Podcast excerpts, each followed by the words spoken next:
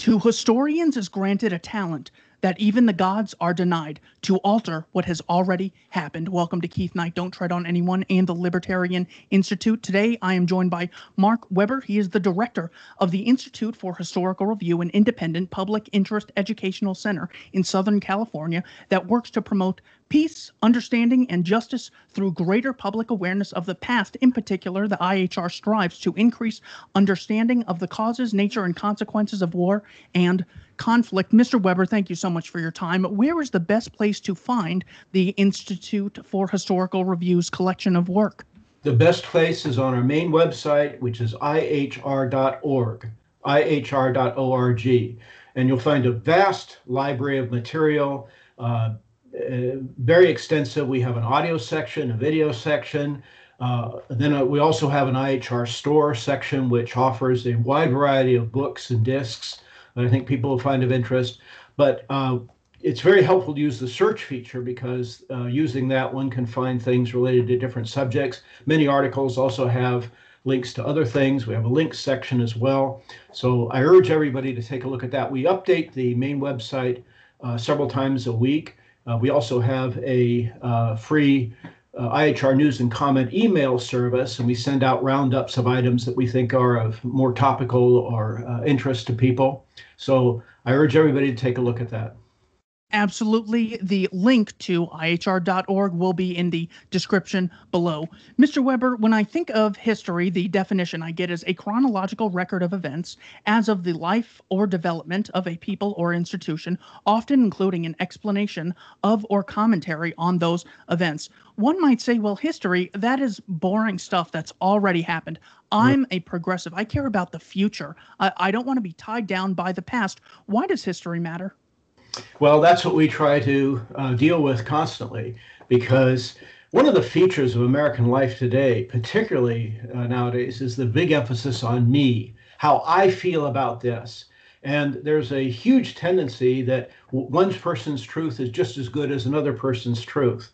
But the emphasis on the me uh, means that we uh, uh, uh, it's a strong tendency to just forget about, as you say, the past. What who cares cares about the past? In fact, many Americans uh, have for a long time taken a certain amount of pride in feeling that the United States is not like other countries and that we're not burdened by the heavy hand of history. We just get the job done. We just go ahead and solve problems. We just make life better and we don't care what the customs, the uh, uh, habits of people in the past, monarchies or hierarchies or all that kind of thing, that doesn't matter. But it does matter.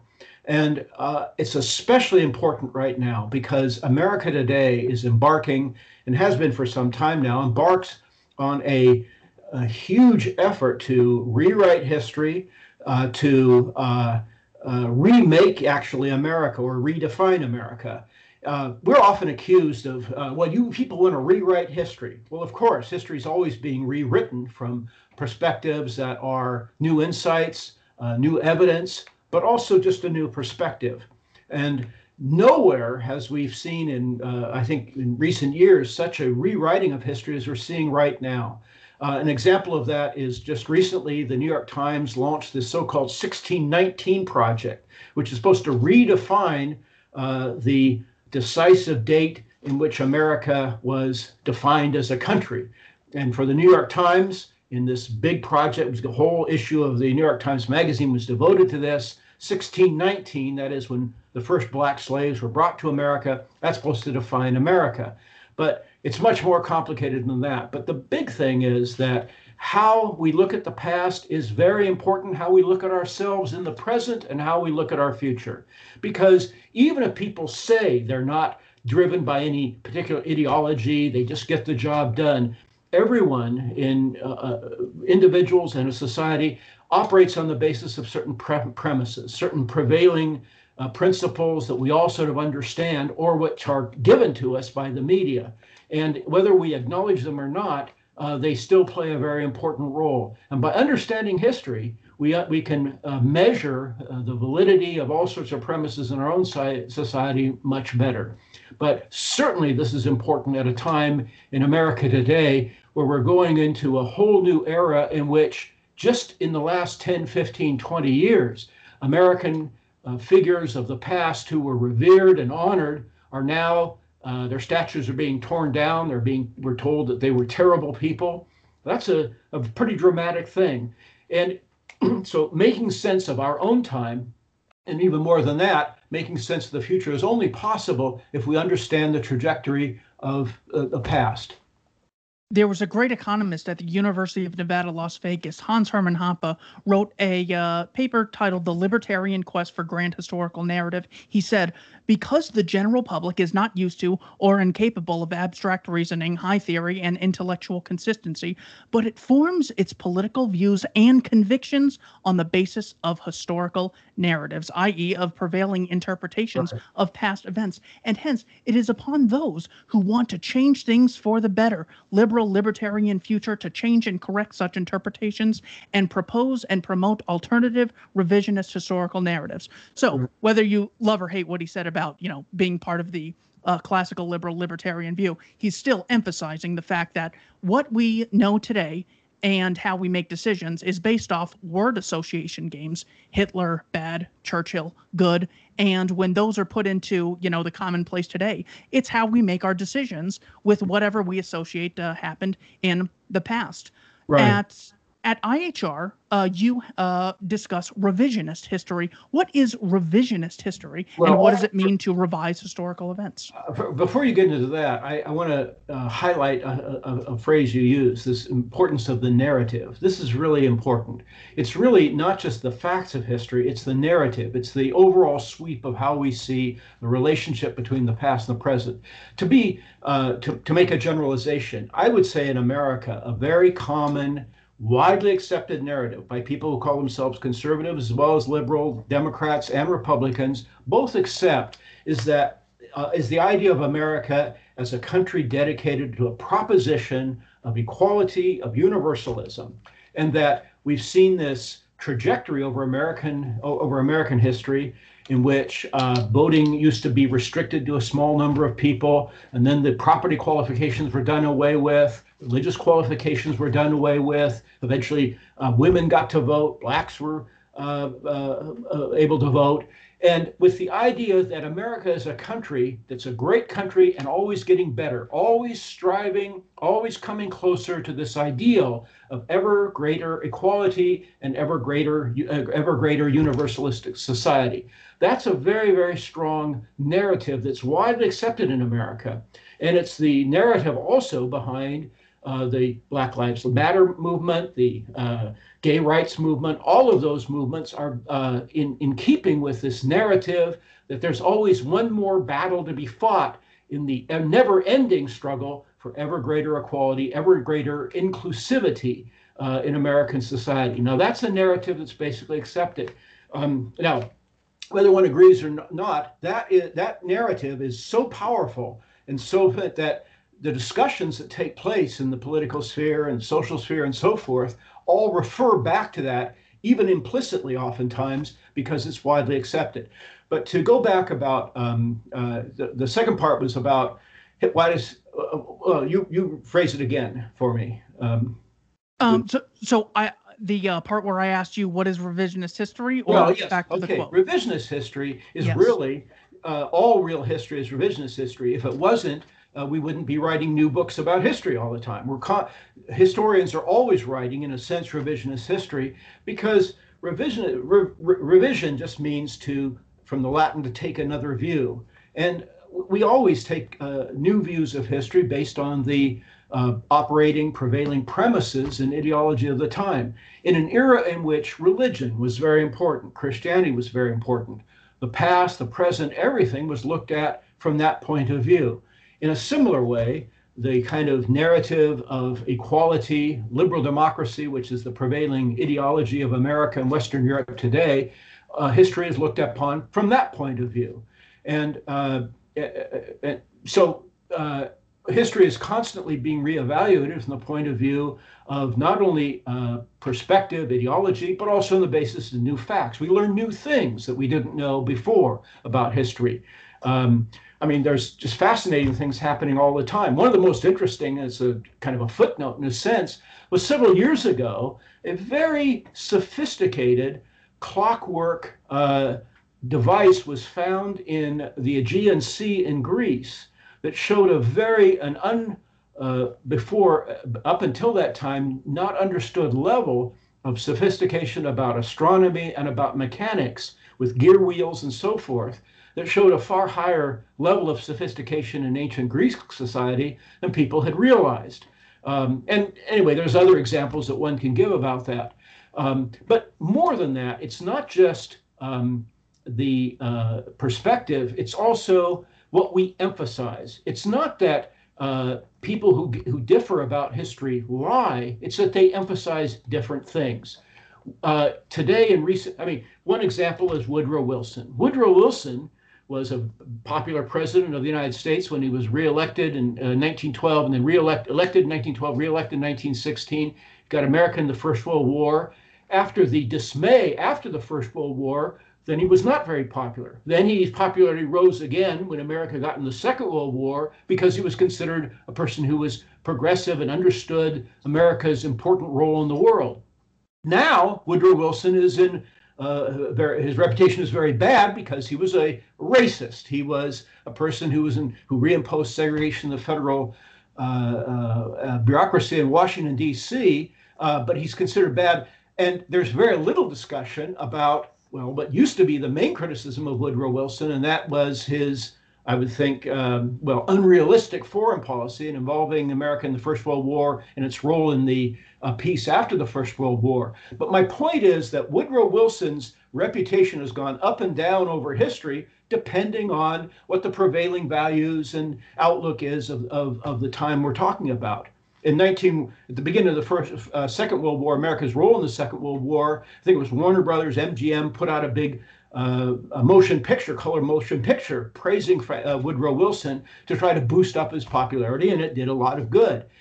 Uh, our narrative of history is very heavily influenced by hollywood by motion pictures by television uh, by what our educators tell us. And so uh, that uh, I mean, when when Dwight Eisenhower was president of the United States, he had a picture of Robert E. Lee in the White House, and he wrote a letter, famous letter, in which he explained why he admires Robert E. Lee. Well, that's unthinkable now, practically. I mean, there's this Robert E. Lee. His statues are being taken down all over the place.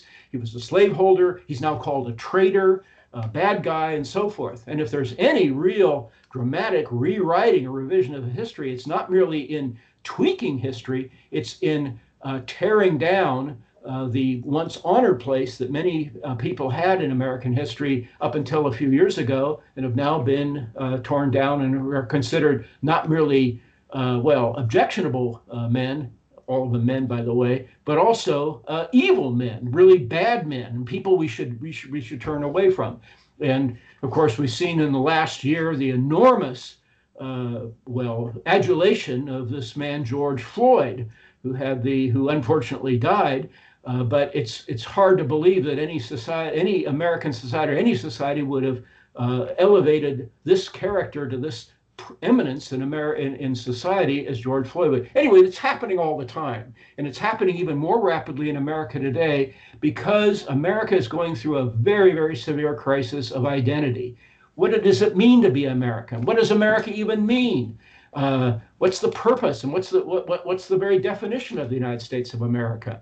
And those kind of questions, or questions that fundamental, were not even being asked 10 or 20 years ago. People more or less assumed and took for granted the prevailing view that well, this is all good. America was founded for good reasons and so forth. Now that all is all being questioned by an, and, and especially with an administration in the White House who is pledged to uproot what it calls systemic racism that it says is so badly entrenched in American society from 1619 to the present.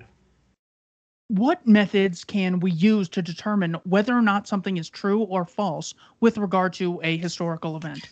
Well, you could spend years trying to figure it out yourself. Uh, one thing to do is this. Uh, first of all, you can find more or less a consensus by people about what actually happened. That's not too difficult. What's more important is to, to try to understand how important this event or that event really is. During the past week, there was a tremendous amount in the newspapers, in the television, uh, in the media about the anniversary of the Tulsa uh, race riots or massacre of 1921. Well, that's not new. We all knew. I mean, anybody who cared would know about that. It's not a, a new thing. Uh, but the emphasis on it has uh, uh, made people uh, give it give it an attention we didn't have before. But the point is, it's not so much the events that are in question; it's our interpretation of them. And so, in, in evaluating that, try to see things from an, a, a, a detached perspective. Just as when we try to understand human beings on an individual basis, we try to see how they act in relationship to other people and other situations, and then we form a, an impression, an evaluation of their character, what they're like, and so forth. The same thing is with historical events it, or uh, narratives of history. We try to see them in a larger uh, perspective. And that's one thing. But the other and most obvious one is that for most people, it's based on trust because we don't have the time, uh, either in medical field or in history, to do a whole lot of research and investigation ourselves. We have to go, we have to trust somebody. And so, to a great degree, we have to think, well, these people or that source is more reliable than, than this one, or their pers- that perspective is one I embrace or understand more. That's an important thing. And that's why uh, the Libertarian Institute, I think, has a good record of presenting history and so forth in a way that's reliable and trustworthy. And um, of course, it has its agenda or it has its perspective, you could say, but so does everyone. And to a great degree, our perspective our individual perspective on the past is going to be influenced tremendously by those sources that we regard as trustworthy. That's an important thing. And so that's why I recommend look look at the IHR, of course, now, the IHR, unlike, oh, I don't know, Fox News maybe, does uh, assume a, a, higher level of nuance or sophistication or background knowledge than the popular television media does. And so uh, it's it's really not meant for the mass of ordinary people. We're not trying to compete with Fox News or trying to compete with Twitter or Facebook, although we have a presence on some of the social media. What we're trying to do is influence younger people, especially who can and I think must will be leaders in the future if we're to have any kind of future as a country or as a society. So uh, the following questions are going to be intentionally vague because I want to give you as much wiggle room as you'd like. Uh, what were the primary causes of the First World War? Well, one of the, uh, um, well, we, will probably get into this, but one book I very much recommend. In fact, uh, I have on our website a study guide or a recommended reading list about a whole lot of different subjects. And one of the books I recommend very strongly for people who uh, want a uh, a introductory work on 20th century, the First and Second World Wars, um, I recommend very highly the book Churchill, Hitler, and the Unnecessary War by Patrick J. Buchanan. Patrick Buchanan is familiar, I'm sure, to most of your viewers, listeners, uh, through his columns and through other books he's written. But uh, Patrick Buchanan's book is not a book of groundbreaking, path breaking history, but Pat Buchanan is a very gifted a narrator and synthesizer. He's able to present things in a digestible, understandable way, and he has the intelligence and ability to put together, bring together a whole lot of material from different sources in a way to make it understandable and uh, digestible. And so I recommend that book very much. And in that book, he deals with the origins of the First World War and the Second World War. But one of the features of, one of the points he makes very strongly um, is the role that Britain especially had in uh, pushing for war and making war inevitable in both cases. And the if you if you might say the bad guy in Pat Buchanan's book is Winston Churchill, who played a role in both the First and Second World Wars.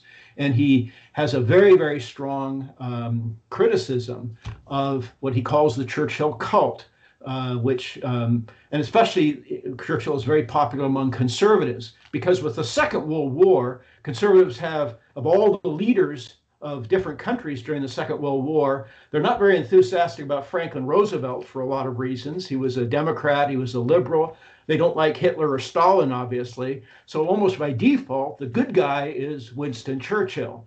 And of course, his rhetoric was inspiring, and he, uh, movies have been made about uh, his speeches, although I, that's a whole other subject. But Pat Buchanan uh, has written a book that tries very hard to uh, uh, uh you might say, this uh, edifice of Winston Churchill. But with regard to the First World War, um, one of the features of the First World War is how no one at the beginning of the war in any of the countries of Europe wanted anything like the war that finally developed. And this is a very important point about war in general. And it's a point I've made in many, many talks.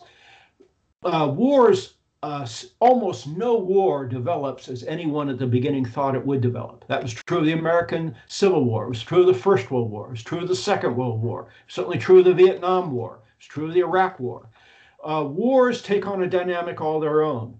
And I plead very strongly uh, that leaders always be very, very cautious about uh, doing anything to ignite a war because very rarely do they work out well the pe- way people expect. And that's very, very true of the First World War.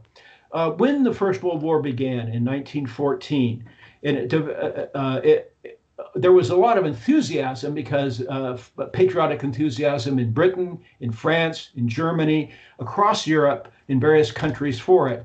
Uh, an enthusiasm that broke down pretty quickly when it became obvious that this war was going to be a terrible, bloodletting mess that dragged on for four years and left left all of Europe, even the victors, uh, distraught, destroyed, and ruined.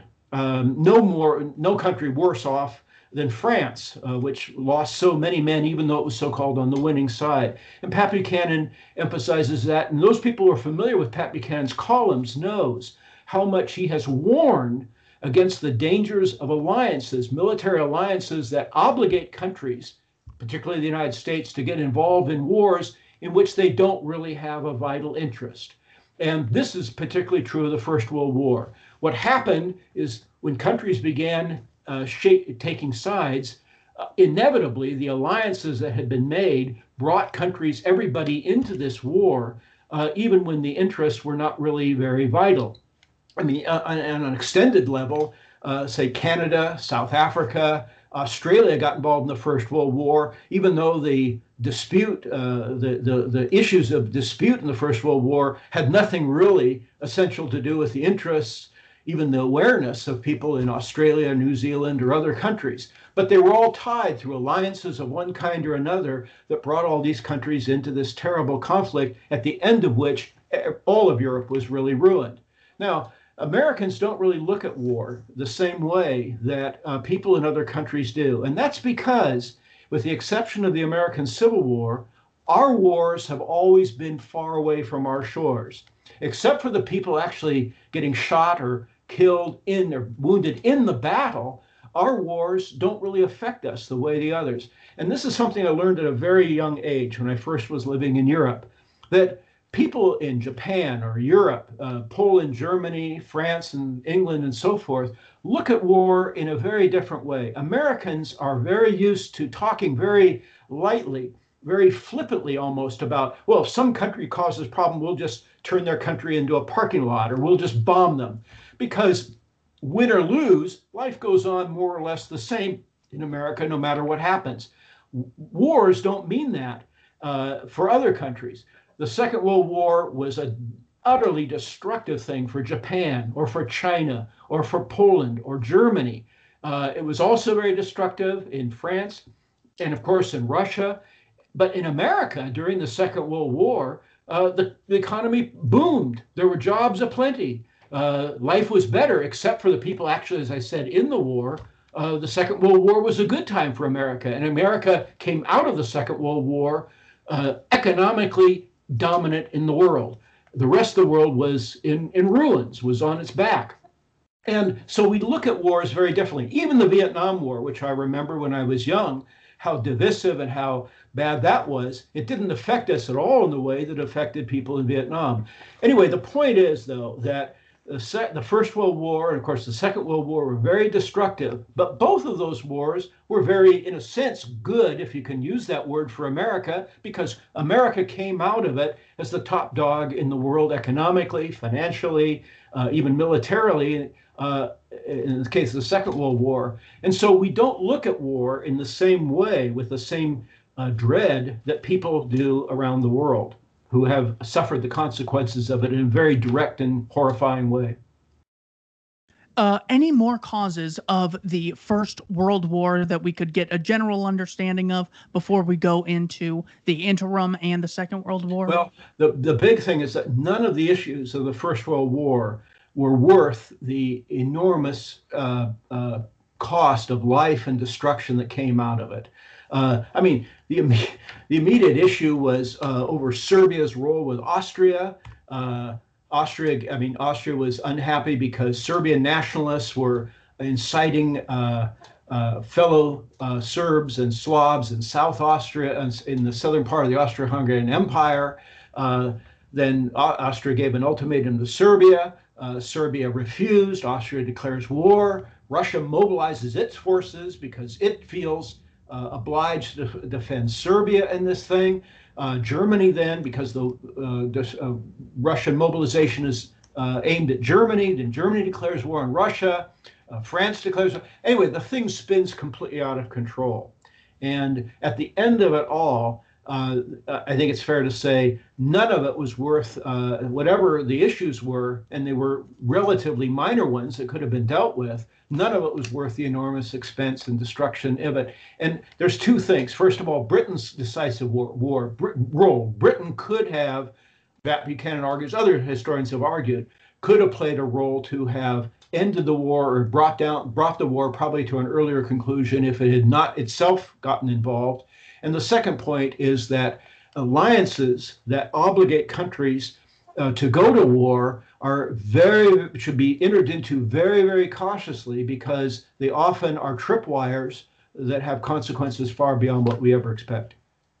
Yeah, I think uh, Buchanan uh, says that the British justification was from an 1839 treaty that if Belgium's neutrality was ever violated, Britain would come into war on behalf of uh, Belgium. And because Germans crossed through Belgium to get to France, they said, "Oh, that declares war." And then they oh. have the fake uh, babies on bayonets that the Bryce report gave right. us. So uh, that that's an excellent point. Well, People don't the, think the, that alliances the, are often tripwires. Is a great way to say it. Not not only that, uh, oftentimes the pretext for a war is not the real reason why countries go to war. The pretexts are given for uh, public relations benefit. Remember, the Iraq War was sold to the American public on the basis of claims that turned out not to be true. But that's not the real reason why we got into that war. But that's uh, a subject for another uh, podcast, I suppose. Exactly, exactly. There Scott is Horton, one. Scott Horton has gone into that. I think I, I uh, in, a, in a very uh, detailed way, of course. Oh yeah, yeah, definitely. I uh, just want to quote Churchill from uh, 1938. This is a brand new copy that I got from IHR of uh, Hitler, Churchill, and the Unnecessary War. So this is in 1938. Churchill replied that uh, Londonderry, Londonderry, oh my gosh, I can't p- pronounce that, uh, was mistaken in supposing that I have an anti-German obsession. Churchill went on to explain British policy for 400 years has been to oppose the strongest power in Europe by weaving together a combination of other countries strong enough to face the bully. Sometimes it is Spain, sometimes it is the French monarchy, sometimes the French Empire, sometimes Germany. I have no doubt about it now, but if France set up to claim the overlordship of Europe, I shall equally endeavor to oppose them. It is thus through the centuries we've kept our liberties and maintained our life and power. Right. Looking at the First World War, doesn't uh, British supremacy seem like much, and you know, uh, Germany being a threatening rival, isn't right. that a much better explanation than yes, violating yes, Belgium neutrality? And in fact, a, a, very similar quote is also in the first volume of Churchill's own six-volume history of the Second World War. He makes the point. See, at the time, he's saying, "Oh, we've got to stop Hitler because he's really evil. He's really bad. And this is why we got to go." But he himself quotes uh, from an earlier speech in the 30s that we're not opposing Germany because it's particularly bad. Uh, Britain had opposed Philip II of Spain, it had opposed Napoleon and uh, Louis XIV in France. It opposed, Britain had a long policy of what it called balance of power, of making alliances with other countries in Europe to offset any country that seemed to be dominant on the continent.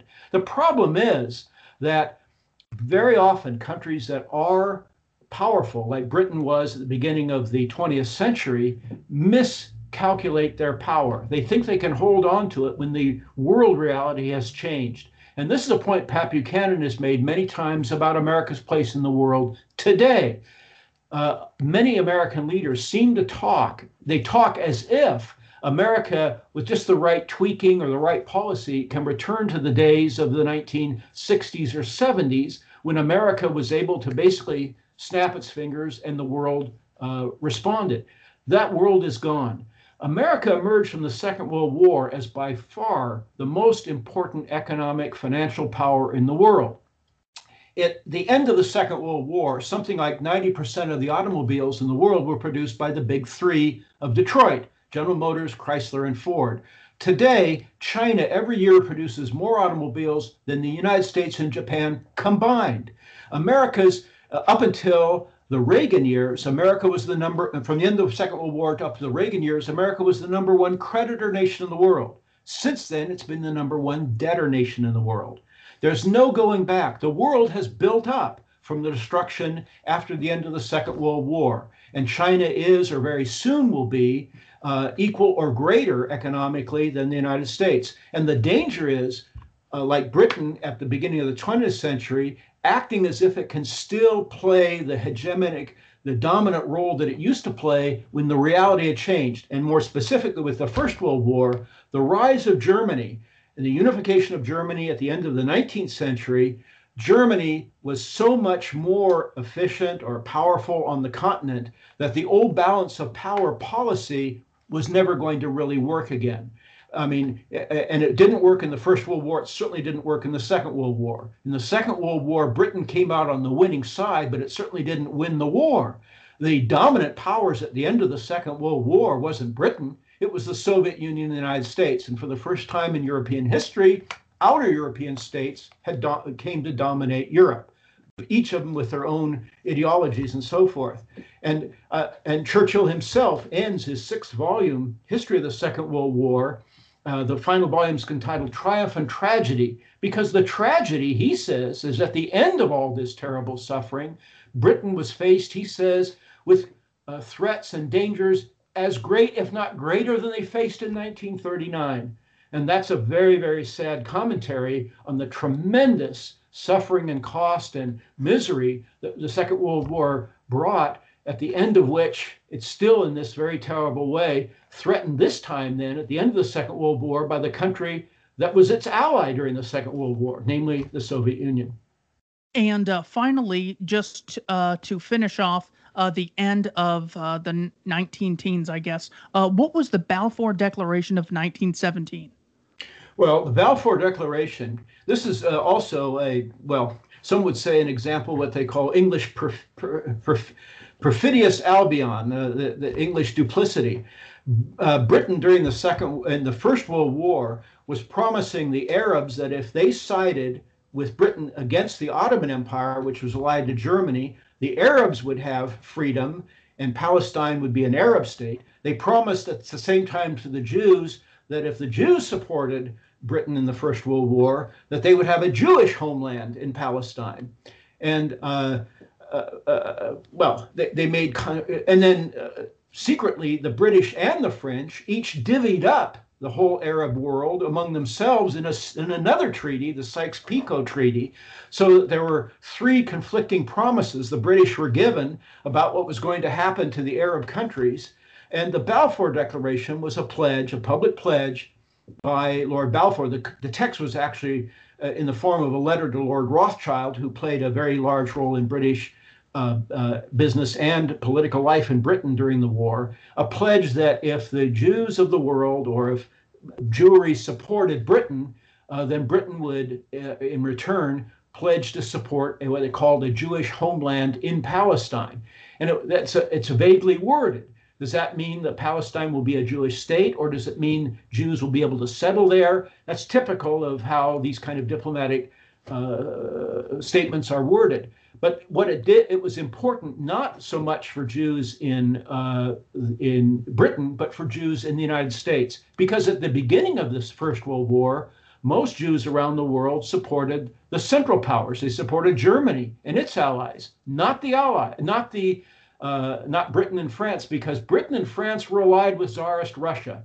And for most Jews at the beginning of the First World War, the big bad guy in the world was the Tsarist, Tsarist Russia, whose uh, the policies of uh, Russia, the Russian Empire, were overtly, were openly uh, hostile to Jews. And so and what, what, Jews had did very well actually at that time in Germany. And so the, the majority of public opinion at the beginning of the First World War in America by American Jewish organizations was actually, uh, uh, if anything, sympathetic to Russia, but very, very hostile to uh, to uh, uh, sympathetic to Germany, but hostile to Russia. So the Balfour Declaration was an attempt to win over, especially support from American Jews and to get America to support. That was issued in 1916. And all that changed in 1917 when the Tsar was overthrown. So that became a thing. But anyway, it, it, it laid the seeds, though, for uh, the problems we've seen uh, with, um, of course, the establishment of the State of Israel and all of that ever since. But Britain played this duplicitous and two faced role in making one promise to the Arabs, another promise uh, to uh, the Jewish organizations, Zionist groups, and then a third promise, a secret treaty with the French to divvy the whole thing up and control it among themselves. What are some important uh, important things to know about the Treaty of Versailles? Well, of course, Pat Buchanan. Again, this is it's a, a, much, much, much has been written and said about the Treaty of Versailles, but that's the treaty that was uh, cobbled together at the end of the First World War against, and, and, and Germany was forced to uh, sign it. It was a humiliating treaty for Germany, one that no uh, leader of any stature in Germany could, in good conscience, accept. I mean, if for no other reason, just on moral grounds, because the Treaty of Versailles insisted that Germany alone has to bear the responsibility for the destruction of the First World War. That's a view that not only historians, I don't think, uh, I mean, uh, not historians do not agree with. Certainly, Germans did not agree with, and so the treaty was considered a humiliation. But more than that, it was a it, it was a violation of promises, grave pledges, serious pledges made by United States and endorsed by Britain and France when Germany laid down its arms in November of 1918 and agreed to an armistice, agreed to the end of the war. At the end of the war, German troops were still in France and Belgium. Germany had not been overrun or defeated. And Germany laid down its arms on the basis of these very solemn pledges made by Wilson and which Wilson got the British and French to support. But then he broke these pledges. He uh, basically the principle of self-determination was uh, given to other people, but not to Germans. Uh, the Allies claimed that well, if Germany just gets rid of the Kaiser uh, uh, and has a democratic government, a Republican government, uh, then all everything will be forgiven. Uh, uh, we'll just go back to the good old days. Well, that's not what happened, and Germany was treated very shamefully. And understandably, this was a a source of tremendous resentment in Germany, and one of the reasons why the government, the democratic government that was set up in Germany after the First World War, was so unpopular with so many people. It was uh, uh, uh, weighted down with this, uh, with reparations that went on. I mean, impossible to pay. Couldn't even calculate them. It also meant the breaking up of Eastern Europe and the Ottoman, uh, Austro-Hungarian Empire, and was economically very destructive for much of Europe because the trading patterns, all of the economic life of Eastern Europe, had been in place for centuries, and all that was disrupted very uh, rashly, brutally, you might say, by the Treaty of Versailles. Anyway, the Treaty of Versailles. Uh, I mean, for example, one of the pledges made by Wilson is that the uh, uh, claims of, of colonies that all the countries had would be uh, looked at judiciously and equally, including the German claims. That wasn't happen at all. What happened was all of Germany's colonies were just confiscated and turned over to the British and the French. Um, anyway, all this was really not only harmful for Germany, but humiliating as well. Um, and it represents a, a really a low point in American diplomacy because Woodrow Wilson had gone into the war with all these high flown rhetoric about how America was going to fight for a new world in which there would never again be war. It would be a war uh, permanently for democracy in the world. Well, it didn't happen that way at all. I mean, not only German Americans were unhappy, the Irish Americans were very happy because Wilson was pledging self determination for everybody, but not for Ireland, for example. The Irish were very unhappy about that. And there were many other examples of this too. The Japanese were very unhappy. They were allied. I mean, excuse me, Chinese were very unhappy because the former German, you might say, colony on the Shantung Peninsula was turned over to Japan. And uh, there was no self determination there for the Chinese living there. Anyway, all of this was a reason why millions of Americans were so disgusted by the Treaty of Versailles, by Wilson's uh, failure to live up to the pledges he had made to justify America's role in the First World War, that then in the 19, early 1930s, the American Congress, with wide support from the American public, passed a series of neutrality laws to try to avoid America's involvement in any new conflict as America had been involved in the First World War. What were the primary causes of the Second World War? well, um, it's it, what you often hear uh, from people is the Second World War began when Germany attacked Poland on September 1st, 1939. Uh, A.J.P. Taylor is uh, was an outstanding historian of the 20th century, and he says, well, uh, you know that's a date you can choose, but for Chinese, uh, the war began earlier than that uh, when the Japanese invaded China. Uh, for Russians, the war didn't really begin until the 22nd of June, 1941. Uh, actually, for even uh, Britain and France, it didn't begin until two days later when Britain and France declared war on Germany because Germany had attacked Poland. I mean, you can say the First World War, uh, the Second World War, excuse me, began when Germany attacked Poland, but that's really not true. Um, it, it, it's it's it's more accurate to say that a localized conflict between Germany and Poland uh, became a continental wide war when Britain and France declared war against Germany on the 3rd of September, uh, much to the shock and chagrin of German leaders who did not think or expect or want uh, a larger war. Nobody in uh, Germany really wanted a larger war. They thought uh, well, there's a lot more to be said about that. So even dating the beginning of the Second World War is a is a dubious thing depending on what country you're talking about. For the Poles, it began on the first of September. Uh, but the Second World War, that is a worldwide war, really wasn't a total worldwide war until finally the United States became overtly involved with the bombing of Pearl Harbor and then the war between Japan, when Japan and the United States became involved, then it became truly a, a global war.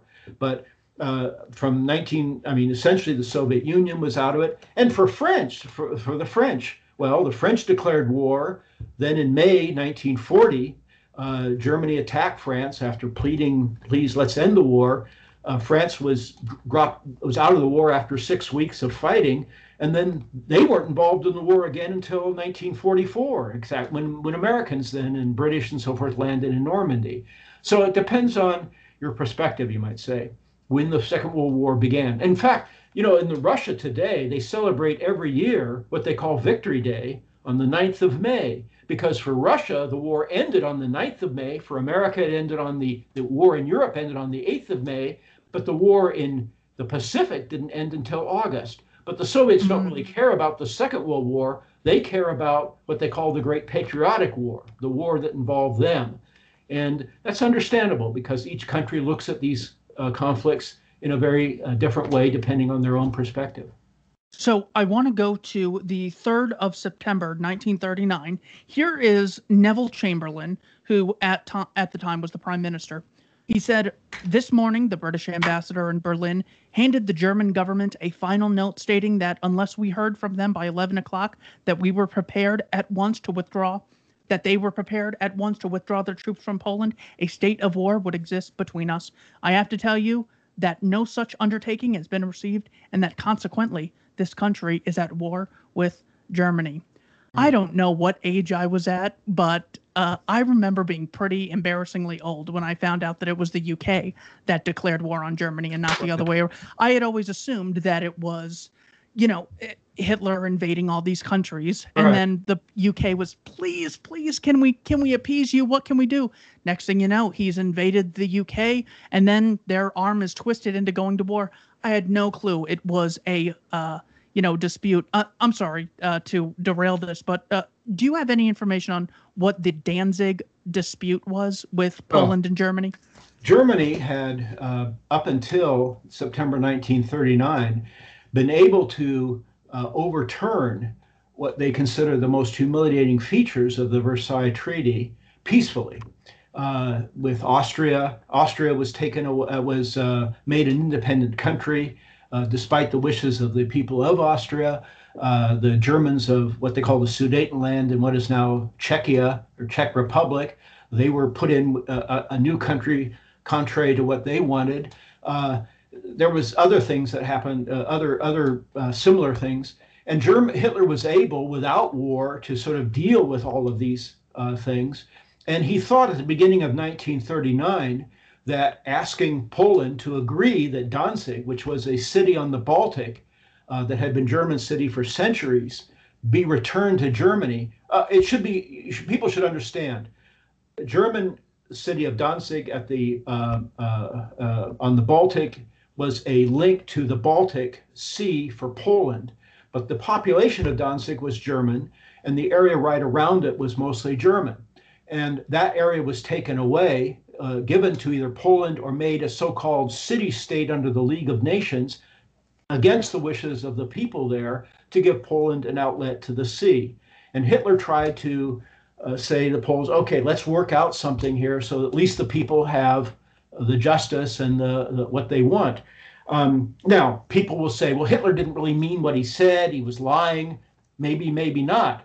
But the way to test that isn't just to attack, it's to take him at his word. Okay, let's try to work it. But anyway, Poland was fortified by the pledge given in March 1939 by Britain that Britain would back Poland if there was any conflict with Germany. And both uh, Patrick Buchanan and many other historians have made the point that this was a fatal blunder because Britain committed itself to support Poland, no matter how unreasonable Poland was. This is a dangerous thing. And Pat Buchanan has made the point many times that similar American pledges to a range of countries in Eastern Europe uh, is is similarly dangerous. And and this is uh, anyway. This the, Pat Buchanan spends much of his book emphasizing the very dangerous uh, pledge, open ended, blank check pledge, you could say, to Poland. And the great tragedy of all of this is that Britain went to war against Germany in 1939 because Poland's sovereignty and independence was threatened by Germany. At the end of six years or five and a half years of terrible conflict, Poland was under Soviet, complete Soviet domination. In other words, the, the reason why Poland, the reason Poland gave for going to war um, was uh, to uh, uh, make to try to bring about a goal that was never achieved even after terrible war was over. And particularly for Poles, this is a grave, grave tragedy. That uh, and also, of course, when the war began, the British and French both pledged that they would go in with uh, uh, uh, swords and uh, sabers and flags and so forth to go to war against Germany, and they didn't do that. They sort of sat on their heels and Poland was subdued in six weeks or so, and uh, and then attacked again the east by the Soviets. Uh, of course, the British, if, if they really cared about Polish sovereignty, they should have declared war on the Soviet Union too, but they didn't do that. Mean, and the, the Soviets invaded. I think it was like two week, two or uh, two and a half weeks later. Right. It, right. It's it was. I mean, almost like they had. Uh, well, was there an actual agreement? Is that what the Molotov Ribbentrop well, Pact the, was? The, the Molotov uh, Ribbentrop Agreement, which was made in August, sh- shortly before the German attack, only divided Poland and that area into spheres of influence. It didn't mean necessarily that the Polish state would be eliminated, but because the Germans, uh, hit, even in a speech given in October, Hitler, Hitler didn't rule out that there would be a Polish state. but the Polish government fled. There was nobody. I mean, there was there, there was no uh, really people even to operate. Polish went as government exile, refused to negotiate, and the Soviets invaded from the east and just simply incorporated uh, the territories that they took from Poland, which is actually a larger territory than the Germans took, and incorporated it into directly into the Soviet Union. Um, but uh, uh, yeah, it's it's on the basis of this treaty, but it didn't. The the treaty, uh, or it's a secret clause of the 1930 uh, August 1939 Molotov-Ribbentrop Agreement, did not necessarily preclude that there wouldn't be a. Uh, didn't mean that there wouldn't be a Polish state. But anyway, that's the way it worked out, and uh, and that's what happened. Yeah. What are some important things to know about the Japanese attack on Pearl Harbor? Well. Um, there's a, a museum in Japan dedicated to uh, Japan's role in the Second World War. And it, of course, presents all of this from a Japanese point of view.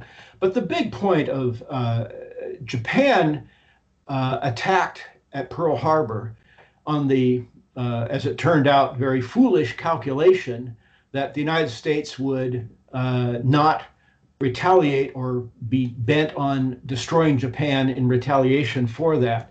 But the pr- main problem, the reason why Japan took that rash a step to attack the uh, United States of America was because Japan was facing economic ruin. It's very important to remember that at that time, the major source of Japanese petroleum and was from the United States. The United States was a major oil producing country. And other sources of petroleum in the world, either they just simply were not accessible to Japan. If Japan had accepted uh, or, or try, well, Japan faced ruin one way or the other. As one Japanese historian said, not attacking Pearl Harbor would have meant accepting the consequences of a defeat in war without even fighting war. And that's why Japan attacked, because they thought, well, okay, we're going to attack the United States. They thought the blow would be so stunning, America would just sort of allow Japan to take over areas of Southeast Asia and uh, thereby build, uh, maintain itself as a modern industrial state. But see, um, uh, the Japanese were not uh, madmen, although obviously in, in retrospect it looks it was very foolish for them to have done that because they didn't have a proper understanding of the mood and the likelihood of what the United States, how the United States would respond to that. But be that as it may, that's uh, the United States had uh, been carrying out a policy very much directed against Japan for a long time up until Pearl Harbor. The best single book on that subject is one that we sell, in fact, we publish, uh, called Pearl Harbor by uh, George Morgenstern, who was for years a writer for the Chicago Tribune. And it's probably the still, uh, despite the passage of time, the best single volume uh, history or examination of how uh, the uh, how it came to the Japanese attack on Pearl Harbor and then the war between the United States and Japan. Is the Morgenstern book where he quotes Henry Stimson's diary? Is that? Oh. I, I, I don't remember. I mean, it's been so widely quoted, I don't remember who, who quotes it where. But yeah, Henry Stimson even wrote in his diary, well, the uh, trick is here, how do we get the Japanese to fire the first shot so we don't look like we're starting the war? But uh, Stimson also wrote, uh, too, something like, uh, we've already, uh, and this was true not only with regard to Japan, but even more true with regard to Germany, up until that time, the United States actions had been very overtly belligerent against Germany and Italy and Japan. And they were acts of war. They were acts that, if, uh, I mean, they had fired on German ships, they had seized German property, uh, they had given military aid to both the Soviet Union, United States given military aid to both the Soviet Union and Britain.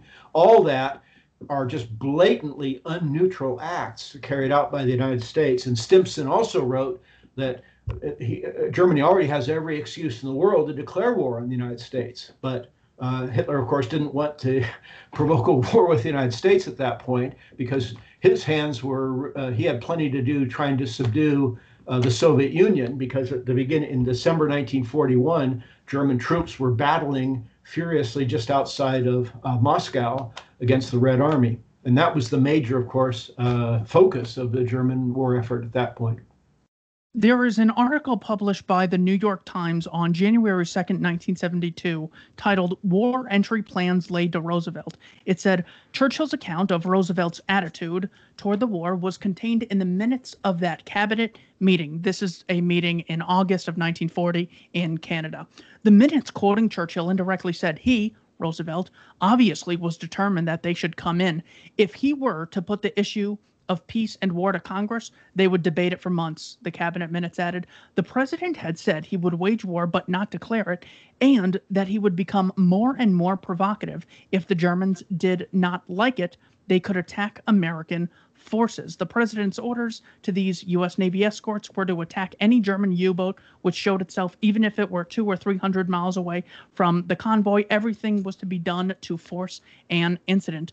That is Churchill's own words, published in the New York Times, and uh, and I was always taught that you know we're this stupid isolationist nation who just thought we could, who who was just focused on the New Deal, and then out of nowhere our uh, our hand is uh, you know our arm is twisted into another war right. that we so heavily resisted, and it's not the case at all. Right. No, this is a very important point. I've written extensively on this subject. There's a great deal on our website about the deceit, the lies of the Roosevelt administration to try to get the American public to go along with his efforts to get the United States in war. And I've written extensively, not merely on what you're referring to, this is from August 1940. Even before the outbreak of war in September 1939, Roosevelt was giving pledges to the Poles, to the British, and the French to, that if they declare war on Germany, uh, the United States would um, support them as best they could, or certainly at the end, and so forth. This is really very, very important. Uh, and, it, and runs counter to this idea of uh, the simple, naive, big America just living in luxury and watching football and ba- baseball and football games, and then that nasty Hitler comes over and causes a lot of trouble, and so Roosevelt had to had to act. No, Roosevelt was was interested already in 1938 and 39. Uh, I, it's not a secret that's it's well documented that already in 1938, this is before even the Polish Danzig crisis, he called the British ambassador into the White House in a secret conference. We know about this because the ambassador himself wrote the uh, wrote a memorandum about this meeting. And Roosevelt told him, he says, no word of this should get out if ever any word of this gets out, I'm I'm screwed. He says, and the whole point was to tell the British ambassador, give him this crazy advice about how to provoke war with Germany without declaring war so that there would be war and America would be able to jump in and uh, look like it's on the good side uh, against Germany, backing uh, backing Britain. This is this is fantastic that there was this level of duplicity. And of course, Roosevelt matched this in the months leading up to Pearl Harbor with a whole lot of just utterly absurd claims about Germany. One of the high points of that came in October 1941 when he gave an address. It was broadcast to the entire country on radio, claiming that he had secret documents to show that the Germans were planning to invade South America and divide up all of South America into German uh, uh, subordinate states. And another document, he said, that showed the Germans were planning to take over the world and abolish all the world's religions and replace it with a new religion of Mein Kampf and the sword, some crazy thing like that. All of that is absurd. But there's no historian disputes the uh, authentic, the truth of this. In fact, uh, these claims were actually uh, uh products of British intelligence that were feeding uh, fake documents and fake things like that to Franklin Roosevelt to encourage him because the British had uh, their backs were to the wall. They were desperate to get the United States into the war rather than because they would have otherwise to make uh, peace with Germany. Anyway, uh, Roosevelt's role in this has not been at all properly, I think, highlighted and examined by historians about uh, how he tried to get the United States and encouraged war in Europe before it even broke out in 1939. I know. Talk about statues that should be coming down. So well, it's an irony that, that Woodrow Wilson, I mean, maybe he deserves a statue doesn't become come down for the reasons that are stated, but it's not coming down for the reasons why Americans were really mad at him back in the 1920s. Exactly. Uh, there was a lot of unhappiness with, with Woodrow Wilson, but his statues are coming down. And now the same thing's happening to Winston Churchill. Winston Churchill, mm-hmm. there's a lot of reasons to be unhappy with Winston Churchill, but he's now considered bad, not for his duplicity or for anything he did about war. As Pat Buchanan points out, uh, Churchill thrived on war. Without war, his political career was finished. Uh, in 1939, he was on the outs uh, in, in, in public opinion and in political life in Britain. His only hope of coming back into a political life in Britain was with war. And he liked war. I mean, he, he th- this is a point that Pat Buchanan, I mean, Buchanan makes over and over in his book. But the point is that uh, today he's not criticized for that. He's criticized for remarks that he made that by today's standards are hopelessly racist. He was an imperialist. He was a big supporter of the British Empire. He was in favor of uh, suppression, British suppression of India. I mean, it's important to remember at the beginning of the Second World War, by far the largest undemocratic and oppressive regime in the world was the British Empire. Hundreds yeah, Churchill was never elected. across right. Asia and Africa were under British hegemony in spite of, uh, uh, contrary to their wishes, and most notably in uh, in Ireland. I mean, in, in India, excuse me, in what is now Pakistan, India, uh, Bangladesh. But Rosa, uh, Churchill was a, a man who sort of thrived on those things. And contrary to the image that was tried, uh, that some people have tried to give, he was a man who had very little sympathy or understanding of ordinary British working people. He had no contact with the ordinary lives of people. Winston Churchill never had to buy groceries in his life. He never went on a bus or a, a, a subway. He, he always lived with servants. He lived well. Uh, he had to be bailed out a number of times because he went bankrupt. Uh, I mean, he, he was a person who lived a life very much removed from the concerns and cares of the vast majority of, of, of people in his country. But he's now criticized, especially for the very derogatory things he said about blacks and Arabs and Indians and all sorts of other people. And that is already, of course, in our age, almost everybody is measured by whatever they used to think about uh, about race. And so that becomes the litmus test in 2021, the United States of America today. I know. And like, well, that, you know, was terrible, it's like saying we hate Ted Bundy because there's evidence that he was a bad tipper. It's like, okay, yes, that is bad. We shouldn't be, but there's so much here that you're eh, you're blatantly ignoring. Um, so tell me quickly about. I still don't. Uh, I still haven't grasped the story that Buchanan goes over as to how Britain went from uh, Chamberlain to Churchill. I know that there wasn't an election where you know Churchill was voted in, so the right. democracy myth goes out the door there. But how did Churchill uh, become prime minister in uh, the late 30s? Churchill uh, you know, it's it's interesting when the first time an election was held after Churchill had become prime minister, he was thrown out of office. This is the end of the Second World War. Uh, the the Conservative Party was the dominant party, and so whoever headed the Conservative Party was going to be the prime minister. But Churchill himself wasn't up for election. Uh, he became prime minister in 1940, and this is a very interesting story. Churchill had already he was actually being funded secretly in the 1930s uh, by people who wanted war against Germany. He gave speeches, very uh, fiery speeches against Germany, against Hitler. This is bad. And uh, he was known for being very, very hostile to Third Reich Germany, to Hitler. And um, he did have a certain following. And because of that, when war broke out in 1939, Chamberlain uh, established a cabinet of national mu- uh, unity that included members of the Labor Party, and Churchill was given the job of head of the Navy, what they called First Lord of the Admiralty. That's the position he had in the First World War. Um, but uh, one of the plans that he cooked up uh, as First Lord of the Admiralty was his ill fated plan to invade Norway in 1940. It was Churchill that developed this uh, plan to, first of all, mine the waters of Norway and then to invade Norway because Germany was importing uh, high grade iron ore from Sweden through Norway, and Norway was neutral. Uh, and so Germany, uh, well, first of all, they, they, they, they knew about these plans, and the Germans only, well, the British were the first to break uh, and violate Danish, uh, Dutch, uh, Norwegian neutrality, but then the Germans beat the British only by a very matter of days in invading uh, Norway. And the Norwegian campaign was a complete fiasco for the British. And it was especially shocking because the British had a far, far greater navy than the Germans. And yet they were driven from Norway by the Germans in rather uh, stunning uh, military victory.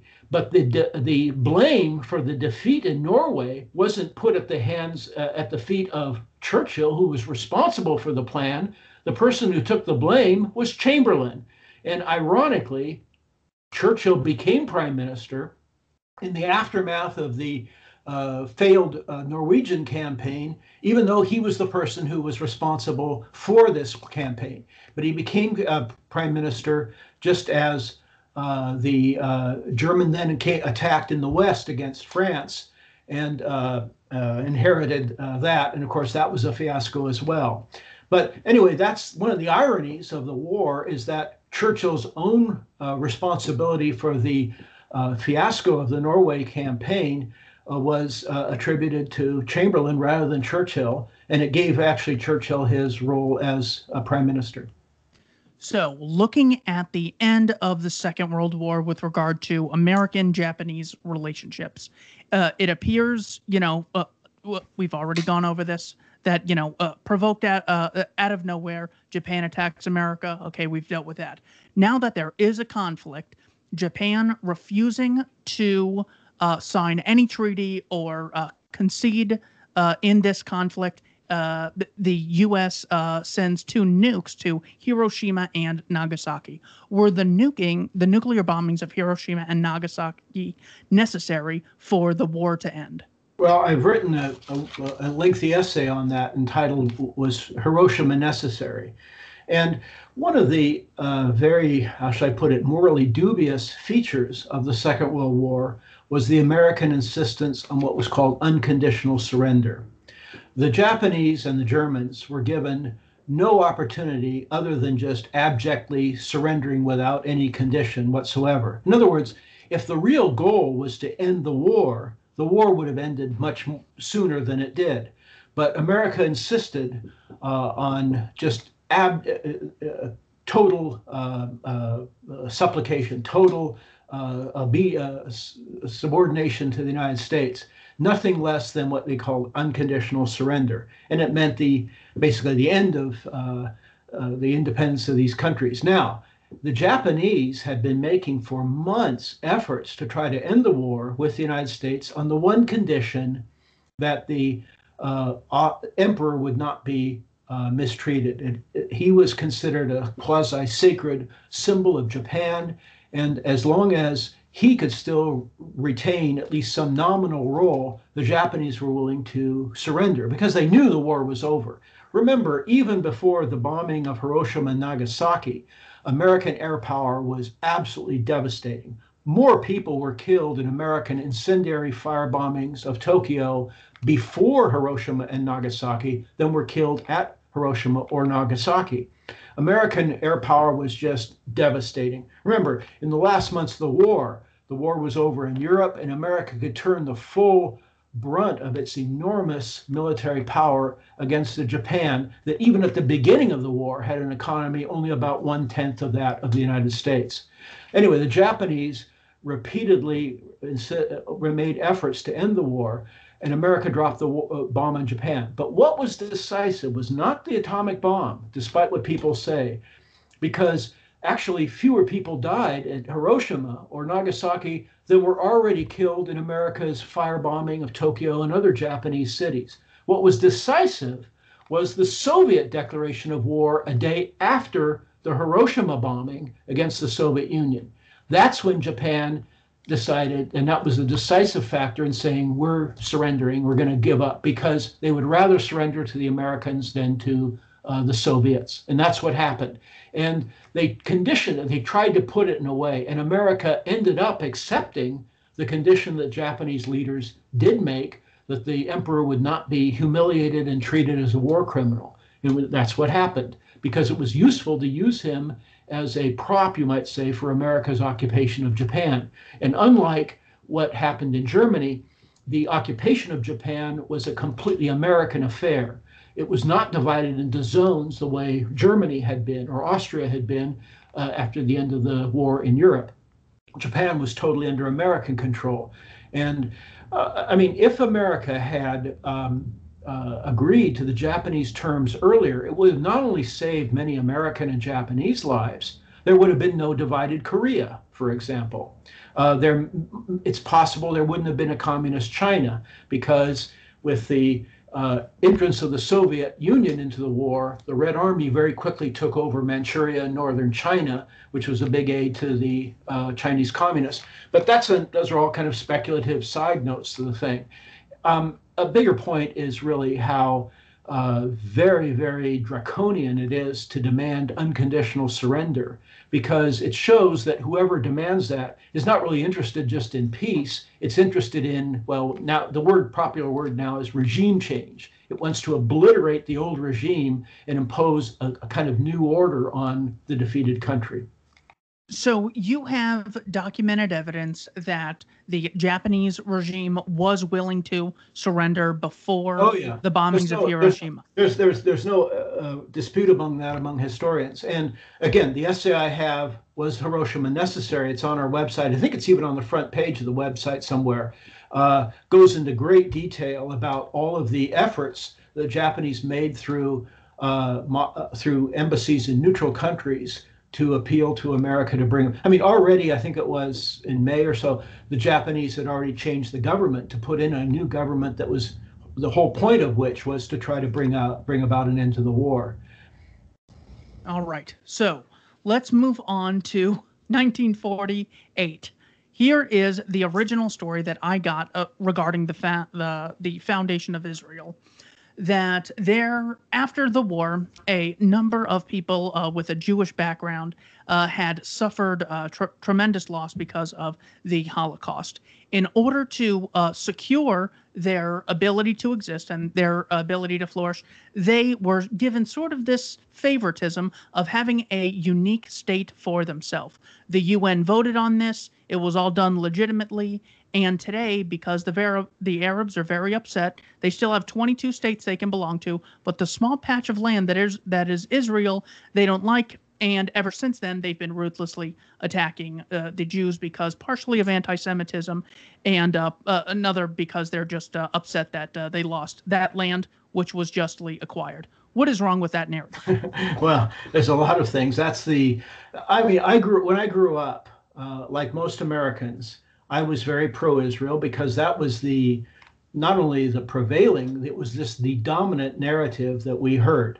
Um, I remember following very closely when I was young the 1967 Six Day War, and I traced it all each day. I followed it very closely on maps of the area, and uh, I was very, very fascinated by this. And I went to, I mean, there's a lot of other things that got me interested in all of that, but um, Americans of that era were very, very heavily influenced, I think, by the film's Exodus. It was an Otto Preminger, big, spectacular uh, movie with major actors. Uh, Robert um, uh, uh, uh um, uh, Newman was um, Robert. what's what? Um, Paul Newman. Paul Newman was the was one of the main actors in it. Um, Eva Marie Saint. anyway, it was a very high level uh, star-studded cast and very stirring music. And it was uh, a movie that presented the Arabs only as very uh, shady, dark, sinister forces. Uh, no effort was even made to present anything about them. In fact, the really bad and cynical people were the British in, in the movie. Uh, and so the American narrative was very, very pro Israel, even at that time. But when in 1948, um, it's Truman faced the question of whether even to recognize this new Jewish state. Um, and it's very interesting to me and worth important to emphasize that every American who knew anything about the Middle East and was concerned about the best interests of America pleaded with President Truman not even to recognize such a state. They all argued that recognizing a state of Israel is not only a violation of America's own pledges about democracy and uh, uh, peace uh, and uh, uh, national determination, uh, it's also dangerous for America's interests over the long run. Just a few months before the American recognition of Israel, a high level official in the State Department, Loy Henderson, wrote a lengthy memo. And he said, if you go ahead and do this, if America recognizes Israel, we will be committed to the end of time to go to war on Israel's behalf. And he predicted this. The Secretary of State of the United States at that time was George Marshall who was probably the most respected high level American official during the Second World War and in 1948. He was so furious at the prospect that, that Truman might recognize the state of Israel that he said, Mr. President, if you do this, uh, I do not see how I can even support you in the next election. The uh, policy planning staff of the State Department, uh, the uh, uh, told Truman not to recognize Israel. Marshall told Truman not to recognize Israel.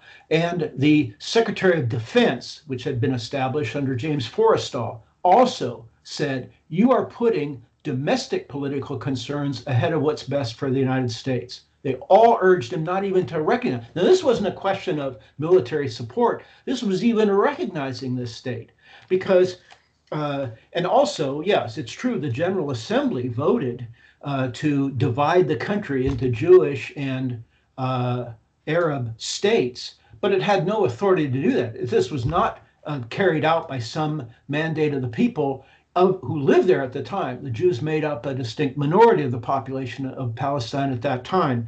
And even that vote was only engineered by massive bribery and threats against various countries uh, at the time in the United Nations. But even more than that, it was only done by the United Nations General Assembly. The United States has violated itself numerous General Assembly resolutions, even even Security Council resolutions, and so that those people who cite the General Assembly resolution as some sort of mandate are the same people who ignore the General Assembly resolutions on issues that they don't agree with.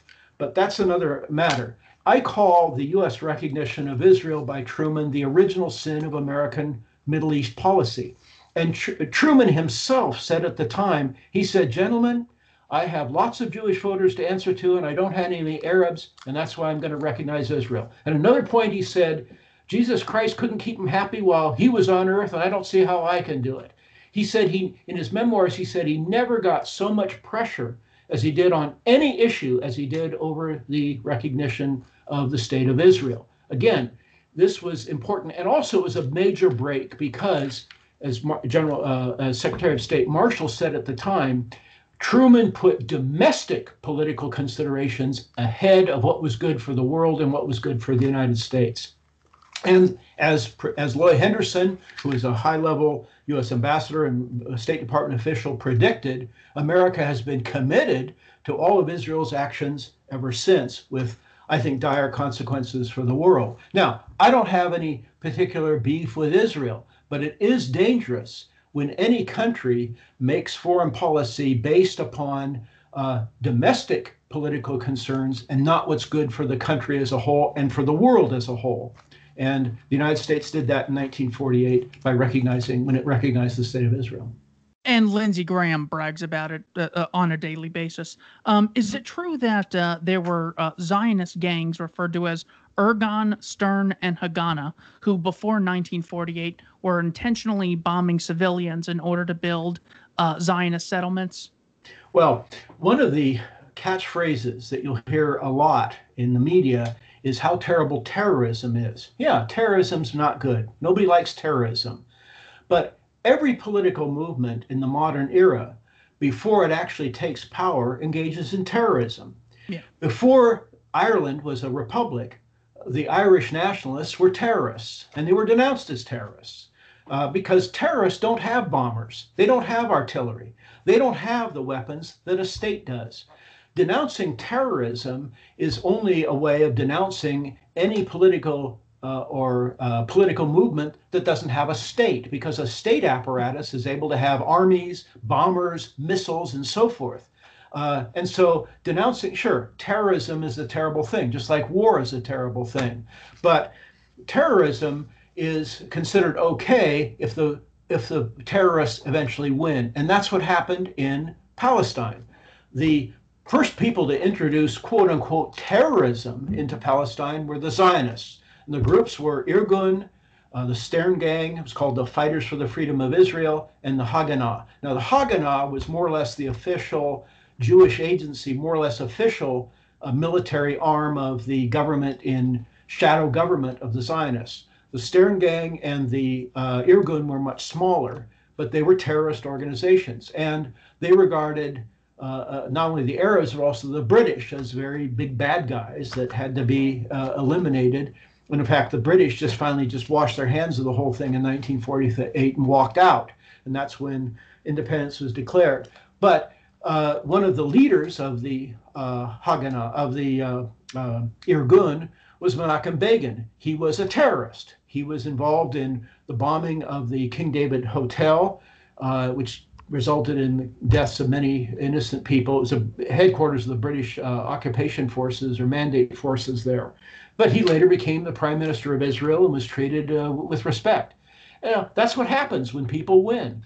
Uh, George Washington was considered a terrorist by uh, the British in the American Revolutionary War. And I'm sure if uh, the American Revolution had taken place in the 20th century, they would have used all the familiar uh, tools that terrorists use nowadays and um, improvised uh, explosive devices and uh, uh, RPGs and all that. But at that time, they didn't have the devices with the same sophistication as we had today. But yeah, I mean, the British, the, the Zionists use terrorism, the Arabs use terrorism because the Palestinians, that's all they have. They don't have a state, they don't have an army of their own.